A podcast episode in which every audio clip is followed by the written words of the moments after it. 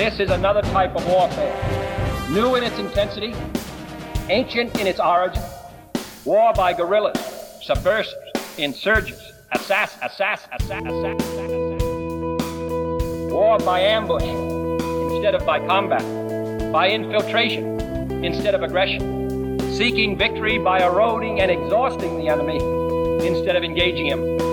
It is a form of warfare uniquely adapted to what has been strangely called wars of liberation. You may hold a position of command with our special forces, forces which are too unconventional to be called conventional, forces which are growing in number and important and significant. And these are the kinds of challenges that will be before us in the next decade.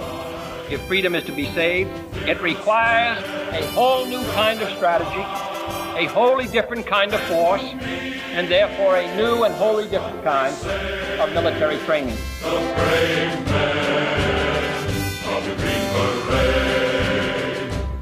This is my 41st episode of this podcast, and I actually never have taken up this topic before and i think it's actually it's very important because you know so many of the older veterans are passing away and we only have the stories that the kids or grandkids can tell so it raises the question of like who will tell the story once the veterans have passed on? On episode 41 of veteran voices the oral history podcast we talk about vicarious storytelling. After veterans are gone who will tell their stories? So, Veteran Voices, the Oral History Podcast, features conversations with those who tell veteran stories in creative and interesting ways, such as oral historians, authors, poets, playwrights, photographers, and family members. Today with me is Army Airborne veteran of the Cold War, Mike Lombardi, whose own story of service is worth noting. But Mike is going to share his father's story. Mike, you know, your dad was a Special Forces man in the Army? Yes. Yes, he was. He was uh, Green Beret Master Sergeant, uh, served with the 5th Special Forces early, and then transferred to the 7th Group. Mm. So you're an Army brat? Yeah, oh, yeah, absolutely. Yep. I was born at Womack, Fort Bragg. See, this is a part of you, Mike, that I really don't know. And for our audience, uh, full disclosure, Mike and I went to high school together and and we actually haven't spoken in many many years, but through the magic of Facebook, we've uh, we've reconnected and um, have many uh, interesting conversations on Facebook. But this side of your your life, Mike, I really never knew. I mean, I knew your dad was in the in the army. I knew he was a career man. But so when you came to Western Pennsylvania, uh, what part was your dad in his career? Retired. My father always wanted to move back up to Beaver Falls. That's where he grew up and I love the town. I love Beaver Falls. And what year did you come here? I believe that was 1971 or around 72, I believe. So, so, you you remember being on bases with your dad, and you remember his career, of course. Yes. But uh, did your dad tell you stories about the service? He really didn't discuss much about the war itself. He more discussed about his team at work. He really didn't get into a lot. There were times that my father would start talking about it when, you know, families get together, you know, they're drinking wine or whatever, then he would start talking a little bit about it, but uh, he didn't talk about much. I really didn't know more about what he did until after I got in the service and I was stationed at Fort Bragg. And I met some of the people that knew my father. So I learned more that way. So you met the guys that uh, actually served with him? Yes. I actually uh, met a few of them.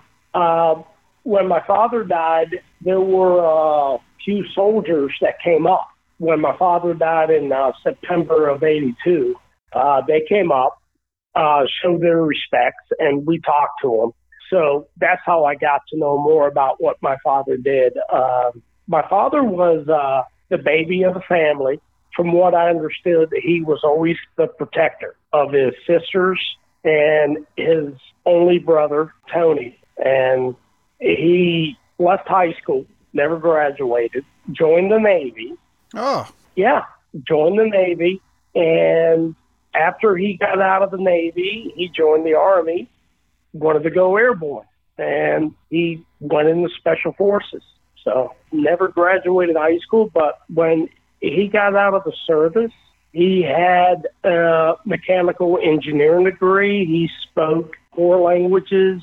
A, a, that was his career. That was his life. So your father retired in what year? It was 71 or 72. And I remember he took me up. this was a crazy drive. Uh, we drove from Fort Bragg up to Beaver Falls, and he was looking for property to buy up there on Darlington Road. And I just remember that drive. It was horrible. but he took me with him. And he had how many years in the service? He had, I believe it was 22 or 23 years total with Navy and Army. So 50. So he's a Korean War veteran as well. Oh, yeah, absolutely. Yes. Wow. Was he in involved with the Korean War at all? He was in combat. I believe I can't remember exactly what unit he was in with the Korean War, but yeah, he was there. Uh, when it comes to family members knowing of their loved one's service, one of the biggest barriers, if you will, is the veterans combat service. I mean, naturally, a lot of veterans who go through combat, they don't want to talk about a lot of things, you know? So, and, and, you know, in the veterans oral history community, we often talk about these periods and moments in the lives of veterans where they can or cannot talk about the stories. And usually when people are older, they open up and they share the stories. Did your dad ever, did he ever have periods in his life that, that he absolutely would not talk about, or you sense that there was something there that was bothersome to him and he, and he wouldn't share that? Absolutely. I mean, there were certain points of conversation he would avoid. I remember before my dad retired, uh, we had a bad experience at Fort Bragg. My father, and again, I'm saying this because I want people to understand this of what we went through. He had a flashback, and we woke up, and he was crawling down the hallway speaking Vietnamese. And we ran out of the house, and the street we lived on, Clayton Drive in Fayetteville, just right off the base of Fort Bragg, um, it was, you know, Gold Knight and Green Berets who lived on that street. And we went to our neighbors who served with my father. Uh, he had to go help us out. I mean, that's, you know, some of the stuff. He never talked about it, but I noticed that he avoided conversations whenever something comes up, I just can sense that there were times he avoided to even talk about anything. Do you know anything about what he actually went through? Like, do you have specifics on his unit? No, I don't have specifics. I do know that I don't know if this is accurate, but I remember my mother told me there was a time that when I was little, we were living up in Massapequa with his relatives while he was over in Vietnam that we couldn't locate him. He was missing for like seven months. And I don't know specifics. I didn't get into it. I didn't look into that. Maybe I should have, but now I have to ask you this because it's germane to you know the topic that you know the vicarious storytelling. Do you have any interest in going back to the records, if you will, and trying to find out what those perhaps darker periods of your dad's service were about? Do you have any interest in that at all? No, I do. I mean, I want to know more about what my father went through with Korea and Vietnam, especially Vietnam. I just know that it was rough growing up with him. He was so disciplined and it was hard. I mean, he really wanted tough kids and I want to know more about what made that, you know, what caused him to want us to do that and, you know, have that type of discipline. And maybe that's why I joined the Army myself, you know, because I thought it was the right thing to do. It, it, it's, I thought that was what my father wanted me to do. So, yeah, I'm, I'm really interested to know exactly more about what he did and what he's went through. Uh, my wife Laura and I, we were talking about going to Vietnam. you know, just to go where my dad was at, you know, just to see what he's been through and experience it. I had a, a wonderful interview with a World War II veteran and this is uh, in conjunction with um, StoryCorps. You know, they, they're on National Public Radio, and they had a, a, National Day of Listening for a number of years, and we were a part of that. And we had this interview with a World War II veteran who went through Europe. He had his two grandsons there, and so he's telling stories, and he ends up telling us a story. And for him, it was rather tongue in cheek, but it was. Um, it was a crime. he divulged a crime. Yeah. yeah. And his grandsons, and he didn't bat an eye at telling the kids. And the kids I mean, they were adults, of course, but they were just taking this in, and, and as as the sort of the witness, me on the other side of the camera and yeah. the microphones, I was like, wait a minute, is this guy just admitting that he committed a crime here, uh, the war? Yeah. Um, it wasn't a war crime by any means, but uh, it was seedy. You know what I mean? It was really off color, yeah. and um, uh, it is what it is. So I just always wondered how those his grandchildren sort of really took that up. And did it change any uh, you know opinion of their grandfather? Which I assume it didn't. But I have to ask you, do you have any ambivalence about perhaps finding out some of the underbelly? No, I, I it's I want to know more. I mean, I've always was intrigued. I never pursued it, and I just know one time my dad back in Beaver Falls on Darlington Road. my dad hosted his team party. Every year, the survivors of his team, they would get together. So this was my dad's time to host it. And what was interesting was he didn't allow us to stay. We had to go someplace.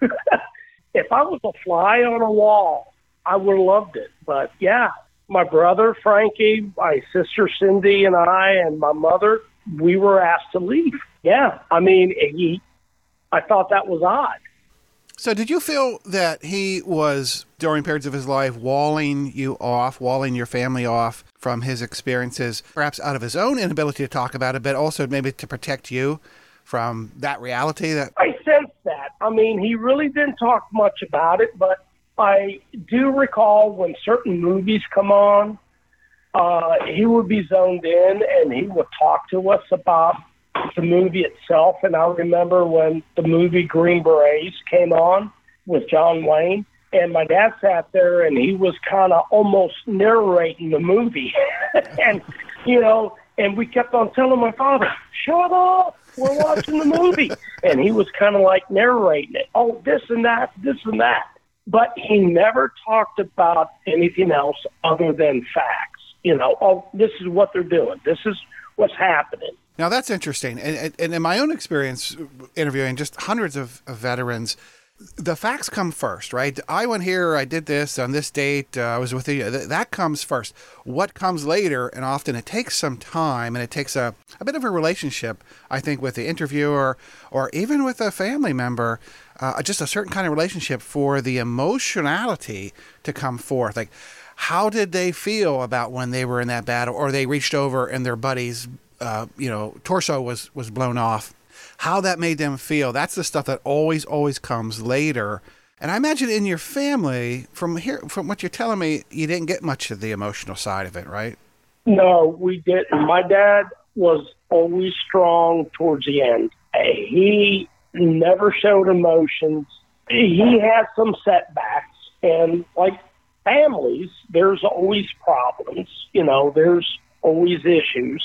You know, which he he's not proud of. But I mean, given that this guy went through two wars and survived, and given you know he was with special forces, I, you know, there's always going to be challenges, and he never never complained. He never just talked about his challenges. Can you tell me what you mean by challenges? He had anger, flashbacks, you know, just, you know, I'm going to be honest. I, I'm not proud to say, but there was some physical abuse. Hmm. Um, and it was hard. It was like growing up, we're like, okay, we're making excuses. We're like, okay, this is what he's gone through, so it's okay, you know. And that's how it was for a while. And even though it's not okay, but that's what we were thinking at the time. And he did get help. He did seek help. But, you know, given what he went through, those were our excuses. And I think as a whole, as a family, maybe we made the wrong decision as a family. I, it's, it's, we should have done something different. How would you know? I mean, back in the day, we really did not have the kind of awareness we do now around post traumatic stress, moral injury issues, you know, that sort of thing. Yeah. Well, that's an interesting thing. Do you remember any help at the time from the VA or the veterans community, uh, help in, for your dad and the and your family to just wrap your heads around this, or you were you on your own? Well, I do remember the VA in Pittsburgh and then the VA in Cleveland they mostly interviewed my mother, not us. Hmm. That's one thing I remember. They really didn't talk to the kids. And well, when we learned my father was diagnosed with cancer, the same thing. No one talked to the kids. It was always my mother. So we were not privy of what, you know, the questions and answers. So how interesting we talk about the World War II generation, and I think this extends even back to the Korean uh, era uh, veterans, uh, certainly not the Vietnam uh, folks, but you know these older veterans. We often, uh, the way I put it, we often romanticize and even fetishize their experiences. You know, and to listen to the, a lot of the older veterans, they will tell you, "Oh, you know, I came home and uh, just picked up and got a job and raised a family, yada." But you know, the truth is many, many, many of those veterans, because they're human beings, of course, they suffered. They were workaholics. They were alcoholics. They struggled. They were abusers in their families. Yeah. They they really and those issues we sort of gloss over for you know lots of reasons. But I can't imagine that your dad's experience here, from what you're telling me, was was was not different than you know with the older veterans' experience. No, I would agree. I mean, he did drink there was abuse, but he didn't talk much about his experience. Uh, so I would tend to agree. I mean, that is what I remember. Um, I loved him so much. I mean, I still love him today. I mean, and I knew what he went through, and uh, but again, I it, it it was tough.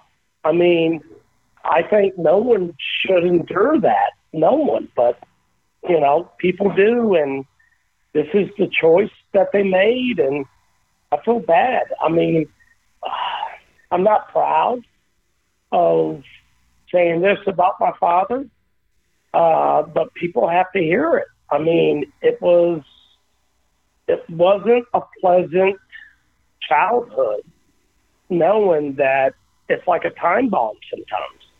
Right. And to go back to what I was just saying, you know, when, when we overly romanticize the World War II generation and we gloss over these realities on the home front, when these guys came home, their families, like your family, they endured yep. these experiences and suffered with these experiences.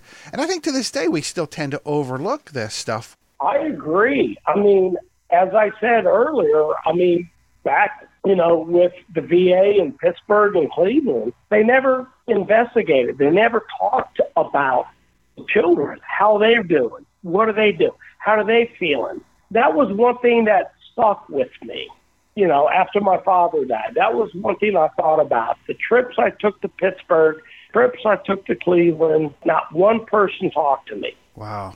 So you're in the dark, really, about what was going on. Yeah, exactly. I was. Yeah. Did your dad talk about the Vietnam War in, in terms outside of his military experience? In other words, what did he think of the peace movement? What did he think of the politics of the war? Did he ever share that with you? I can tell you, I do remember one comment he made at a family reunion that he got spit on when he came back on one of his tours. Ever since that, he just he he was livid he told my uncle Nick, and I remember that conver. I just sat there. He goes, I couldn't believe this person spit on me on my uniform. So he didn't like it, but I have to admit, my dad never ever preached about it. He never complained about it, about the protests, not to my knowledge. Hmm. But he made that one comment that he was disappointed that coming back from one of his tours from Vietnam, he got spit on. And that was it. And that was the end of that discussion. I, I, I never heard anything else. That's very interesting. So many of Vietnam veterans that I've spoken with, they have definite opinions about what was going on here at the home front, the anti-war movement. To this day, they still hold pretty strong feelings about that. Oh, I'm sure my father did, Kevin. I'm sure he did, but he never shared it. There were sometimes he was very quiet, silent, and it's like, okay, what's going on? Is this okay? He's not saying much or whatever, but he's digesting it. I can tell, but he's not saying a word.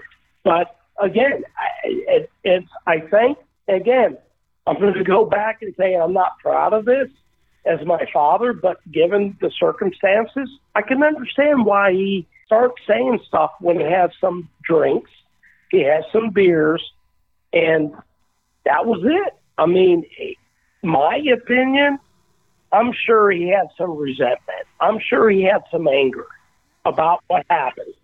Did your dad's stories change as you became an adult? No. My father died September 10th, 1982, at the beginning of my senior year in high school. So we never talked about it. Um, I can tell that he wanted us to serve. He pushed that. He felt that that's the right thing to do is pay back. You got to give back to the U.S. You got to give back to our country. That's how my dad felt. But speaking on his experience, talking to me about it, not at all. I mean, I thought that trip from Fort Bragg up to Pennsylvania buying property, he opened up, but it was nothing about his war experience. Nothing about that at all. I don't think that your situation is, unfortunately, unique. You know, I think uh, this is very common. Yeah uh, too uncommon.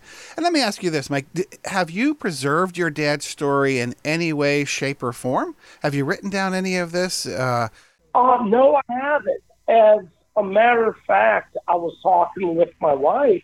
I thought about writing stuff down from what I can remember growing up because things are coming back to me.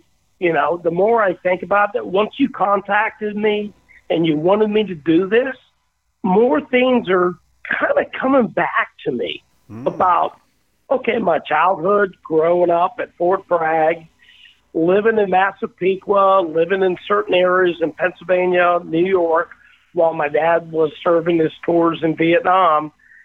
And I thought about it. I never really gave it too much thought, but I thought about it. So, are you asking? Maybe I should, or?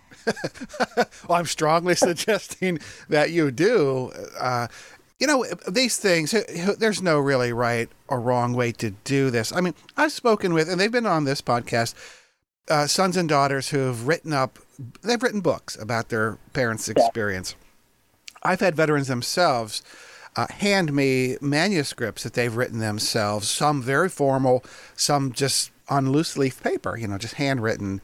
But what strikes me in all that is that these oral stories that we have, the stories that live in our heads, they get eventually put down in some sort of um, permanent form that we can, uh, you know, that we preserve, that that helps us preserve the record there. And I, I certainly strong, strongly recommend that in some way, whatever memories that you have, you know, get those down because for your family, if nothing else, uh, there will be a record of that of this these experiences. No, that's a good idea, but but I mean, as I said before, there's a lot of things I was ashamed of growing up, especially in high school, Kevin, that I didn't share with my friends. Um, just stuff I went through at home, and when he was diagnosed with cancer, I dropped everything. I was in soccer. I was swimming. I was uh, I dropped everything. I mean, my life changed. I mean, I love this guy. This guy was my hero. And I dropped everything to take care of him. Was I proud of him? A lot of times, no, I wasn't. But I was proud of him for what he did, what he stood for, what he wanted to do. But I just want you to know that. Well, let me ask you, Mike. Now, his illness was Agent Orange related, correct? Yes. Were you aware of it at the time that th- this was the cause? No, not at the time when he was first diagnosed. We weren't told that that was it. And then further testing showed up that this is tied in to Agent Orange. And after he died, September 10th, 1982, my mother, I encouraged her to research this, to do this. Even the doctors recommended to her that you need to look into this. You need to send these records to Washington and all that. So it came back that it was Agent Orange related. So my mother, she's getting benefits from the Agent Orange, and that's how it worked. It just worked out that way. I mean, it was like my mother had to be pushed. His illness, service related illness, really conditions, I think, a lot of things for you about how you think about your dad's service and his sacrifice. You know what I'm saying? Yeah, I get it. I mean, it did not deter me from serving. I mean, this is what we sign up for. I, I love this country. If I was young again, I would sign up again. You know, I almost reenlisted after, you know, the first Persian Gulf War. I didn't do it, but because I would have been divorced. but, you know, uh, but my second wife would say, go for it. Sign up. We'll knit you blankets. We'll send everybody blankets on your team. But this is how I feel. This is what you do. This is the risk you take. And I would do it all over again. And I'm sure my dad would. What I sense in your story about your dad is a real recognition that your dad really did just as you know veterans who are killed in action did. You know your yep. dad did make a supreme sacrifice. It just took a different form. Yeah he died in vietnam and didn't know it. Exactly. And i hear uh, i hear that recognition and i appreciate that. And i and i am very respectful of your take on that and i'm glad that you are articulating that because i think that helps many of us who are you know the sons and daughters of veterans who have didn't didn't die in battle, but we you know languished through these illnesses, especially you know out of the Vietnam War. You know, Kevin, this is what my dad did, and given that he sacrificed this stuff, I mean, it, it's this was him. And from talking with my family and talking with other people who knew my father when I got to Fort Bragg, he was always like the protector, even though he was short as me, you know, five eight. He was short as me. Okay, my wife is telling me five nine, but it's five eight. But he died in Vietnam and did not even know it. But I mean, when he was dying, we knew it. Right. He knew it, and he just said it was time to go. Mike, we have about five minutes left here, and I want I want you to share with me uh, some of your story in the in the army. I know it's not a lot of time for you, but here's what I would I would love for you and your family to do: get your story now. Well, you can tell your story. I say this to all the families who come up to me and they say, "Hey, we didn't know this story, and we never heard this before." And usually our interviews are around an hour or so. And I always say, hey, you know what? This, this is what we get here, but hey, there's a lot more that you can continue to ask about and get down, write it down, whichever form it takes audio recorder, video recorder, writing it down. But I always encourage families to get those stories down. And, and I certainly encourage you and your family to sit down and get your story along with your dad's, whatever you can recollect. Yeah. So tell me about your experience in the Army. I joined the Army because that's how I was raised my dad raised me that you owe something back to this country. The country's been taking care of you. You owe something back. But the Army, Mike, your dad was in the Navy first. He didn't like uh, taint you about the Navy. Well, that's what I well, that's what I was thinking. It was like, really, should I join the Navy first? But no, I joined the Army, and I had to go airborne because my dad was airborne. That was it. I I had to do that. So after we graduated, I had the summer, and then I left right after the summer break, right at the beginning of the school period. I went, joined, did my oath, went to Fort Benning, and then I did 11 Bravo, one Papa, which was infantry. I figured, okay, I get more money, I move up quicker in rank, I do that. So I went airborne, got to Alaska, you know, Arctic paratrooper, and um, I got my honorable discharge August 29th, 1986. Had some great experiences. Once I got to Fort Bragg, though, I was at Fort Bragg for a while, and that's where I met some people that knew my father. Went back to our old house. I love Fort Bragg. I wish I could have stayed there, but that didn't work out. You were in the 82nd Airborne, correct? Well, I was with the 82nd, and then I went to the 172nd Infantry Brigade in Alaska. They're no longer up there. That's the 25th, I believe. That's up there right now. But only uh, one company up there in Anchorage, Charlie Airborne, and that's where I served out my time. Mm-hmm. I miss the 82nd. I you wish. I was back. Yeah. well, I know you always speak very highly of, of the airborne guys and the 82nd. In my project, we have wonderful stories of guys who serve with uh, the airborne in general, but the 82nd in particular. I've got some some really powerful short stories on my website, World War II 82nd Airborne Stories, and they are just uh, remarkable. I love those. Any soldier that was with the 101st, 82nd in World War II, I love those stories. They are the real McCoy right there. The real McCoy, huh? yeah, they are. They are the real McCoys. But yeah, um, you know, I did not have much to brag about. I love jumping out of airplanes. I loved my blood wings when they gave it to me. it meant a lot to me because, you know, I go back to that song of uh, Sergeant Sadler, Green Berets, put silver wings on my son's chest. So that meant a lot to me when that happened. Sure. I just wish my father was alive to do that. My mother couldn't make it down, so I had to have my drill sergeant in AIT give me blood wings. And he was with the 82nd Airborne. So it meant a lot to me that I had someone, a paratrooper, do that. That's a wonderful story. Well, Mike, I want to thank you so much for not only sharing your story here. I wish we had more time to do that.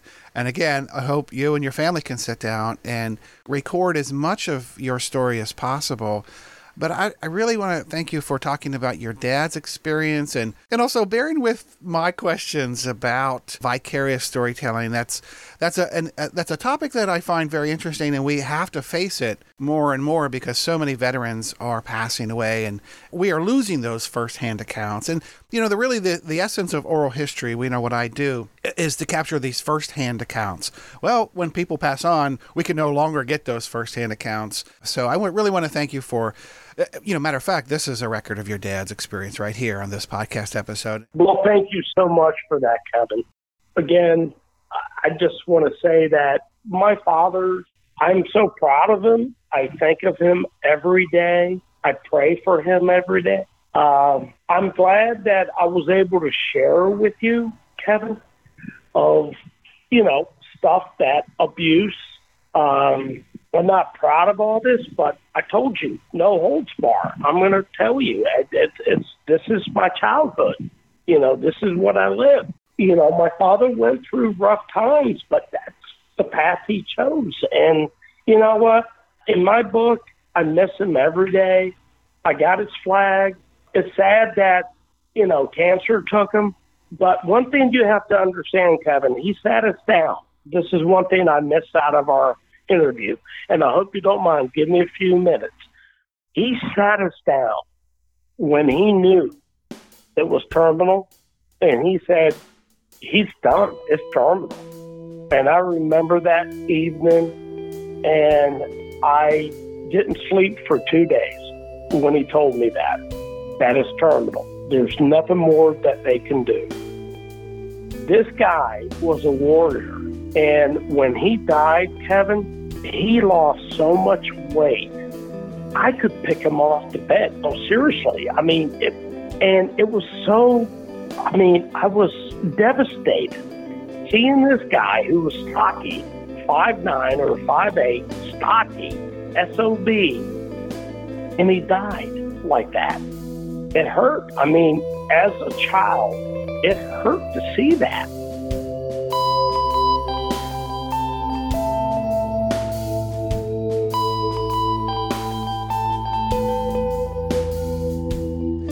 Listening to Veteran Voices, the oral history podcast. This is a production of the Social Voice Project. This podcast is dedicated to understanding the voices and stories of our lives through the firsthand, authentic accounts of lived experiences we call oral histories. And today, our very special guest has been Army Airborne veteran Mike Lombardi. Talked a little bit about his story, but we mostly talked about his father, Archie, who was a career master sergeant in the Army, who eventually died from Agent Orange.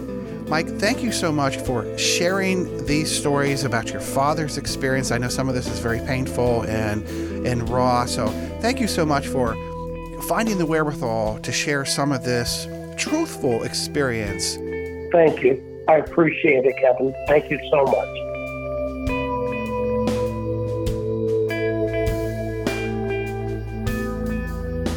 Listening to a production of the Social Voice Podcast Network.